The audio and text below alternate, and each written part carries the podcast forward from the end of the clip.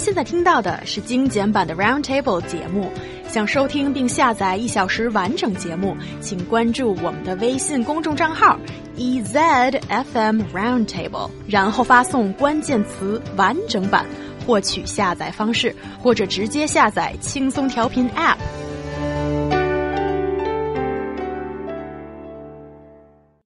Some believe that one's personality can alter the course of one's destiny, but do you believe that your personality can affect how many birthdays you celebrate? Of course, it's important to remember that there are many factors from genetics to lifestyle work together to determine life's expectancy, but researchers have found that there are six personality traits in particular, some more common in those who lead longer lives. Guys, what does the study say? Do you believe in these six indicators that could contribute to how long you live? Well, this is really interesting research because the researchers used the data from a 75 year study of 600 people who began taking part in the study between 1935 and 1938 when they were in their mid 20s and continued the whole participating process until 2013. When they joined the study in the 1930s, each participant picked three to eight close eight friends rate their personality using a 36 question scale created by the psychologist E. Lowell Kelly in 1940. Using the questionnaire, the researchers end up with four key traits that emerged as key measures of longevity, and two for women and two for men. Of the men in the study, those who were seen by their friends as more conscientious, uh, which means they were less likely to take risks and also tend to be more thorough and efficient and open to new and different ideas, feelings, and concepts lived longer. Of the women, those who were seen as more emotionally stable and agreeable lived longer. yeah, um, I was looking at this, and I think it boils down to, for me, these are just really technical terms to, to say don't live a life that is stress ridden. Uh, you know, so a stress free life, you'll live longer. And uh, I think happiness, that ambition, that drive that tells your body life is good. Let's keep this run going for as long as possible. I think your body does directly respond to you. If you're hating life, if you're stressed every day is like the worst day of your life, your body's probably, it's, that mentality is taking a toll on it some way. But like, let's take the guys, for instance, conscientious, which is the best predictor of longevity when measured in childhood, is a personal indicator of long life measured in adulthood. Uh, to me, conscientious means like people who create healthy, uh, long life pathways for themselves. And for me, at the same time, I think that is hand in hand with a stress free life, also being open, not opposing change. Every day is change, you know? And so these people that were started this in like what, the 1930s, a lot has changed. If they fight it continuously, they're gonna get tired and worn out. And of course, probably won't be live as long of life. But if you're open to change and you're conscious, you think about things like, oh, I should set my alarm or worry about the little details in your life.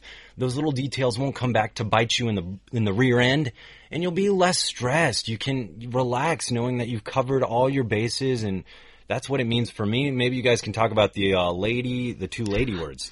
Yeah, that could be possible. But also, I just think conscientious is really interesting because it's sort of telling you that you take small risks maybe, but you avert most of the risks. Is that what it kind of means here? Well, also detail oriented, which to me means someone who doesn't just like go through life and like doesn't pay attention to the small things, looks through things in detail and make sure it's done maybe correctly, but also at the same time you could say like thrifty and persistent. But those kind of people, I believe, they have less of that karma from doing halfway jobs comes back to bite them in the butt and they live more stress free lives. Oh, interesting. Because I used to think that it would be. Because these people sound like prudes. Ooh, she said it. You guys heard it. She she took off the gloves. Yeah. But I mean, I'm just throwing it out there. Oh, you threw it in my face. Yeah, you didn't right throw in it your out face. there. All right. Yeah. Well, you know what? I'm just going to say this. I think someone who does take that detail into serious account will live a longer life in less stress. Now, please, this is the man words. So let's talk about the lady words. yeah.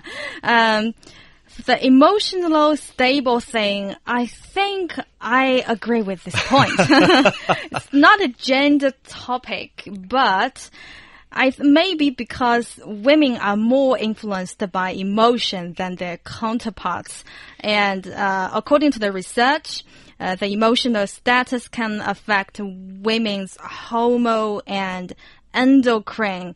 Uh, endocrine means 内分泌 in Chinese. Uh, this one I totally agree. So, uh, well, for a, a, I think women are more sus susceptible to the endocrine imbalance, 内分泌失调. Well, if you suffer from that, that's a problem. So I suggest to keep your emotions stable as much as you can and uh, agreeable and friendly and being nice. Well, that's kind of ideal situation, but life is hard sometimes. Well, I think He Yang, you have something dramatic to say about this trait. Uh, I have nothing dramatic to say. I just have something pretty rational to say. That is, I think emotionally stable should be what men and women try to pursue, maybe. I don't see why this is strictly a gender thing. That is my question because when it comes to hormones, come on, everybody.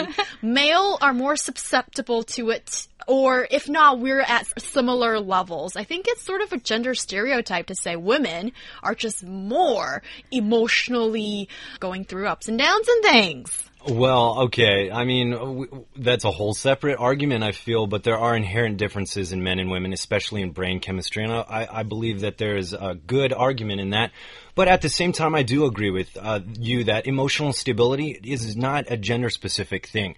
And so everyone should strive to be emotionally uh, stable. But what do you think about agreeable and friendly? Like, well, yeah. I, I, think it's sort of creating that um, happy atmosphere around you because I think ultimately, if that is around you, then it makes you happy. So it would work for you, and maybe sp spreading a little bit of love on the way is not a bad idea either.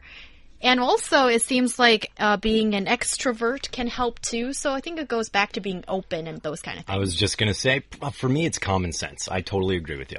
All right. Really, I think I'm an introverted person. I can handle stress pretty well.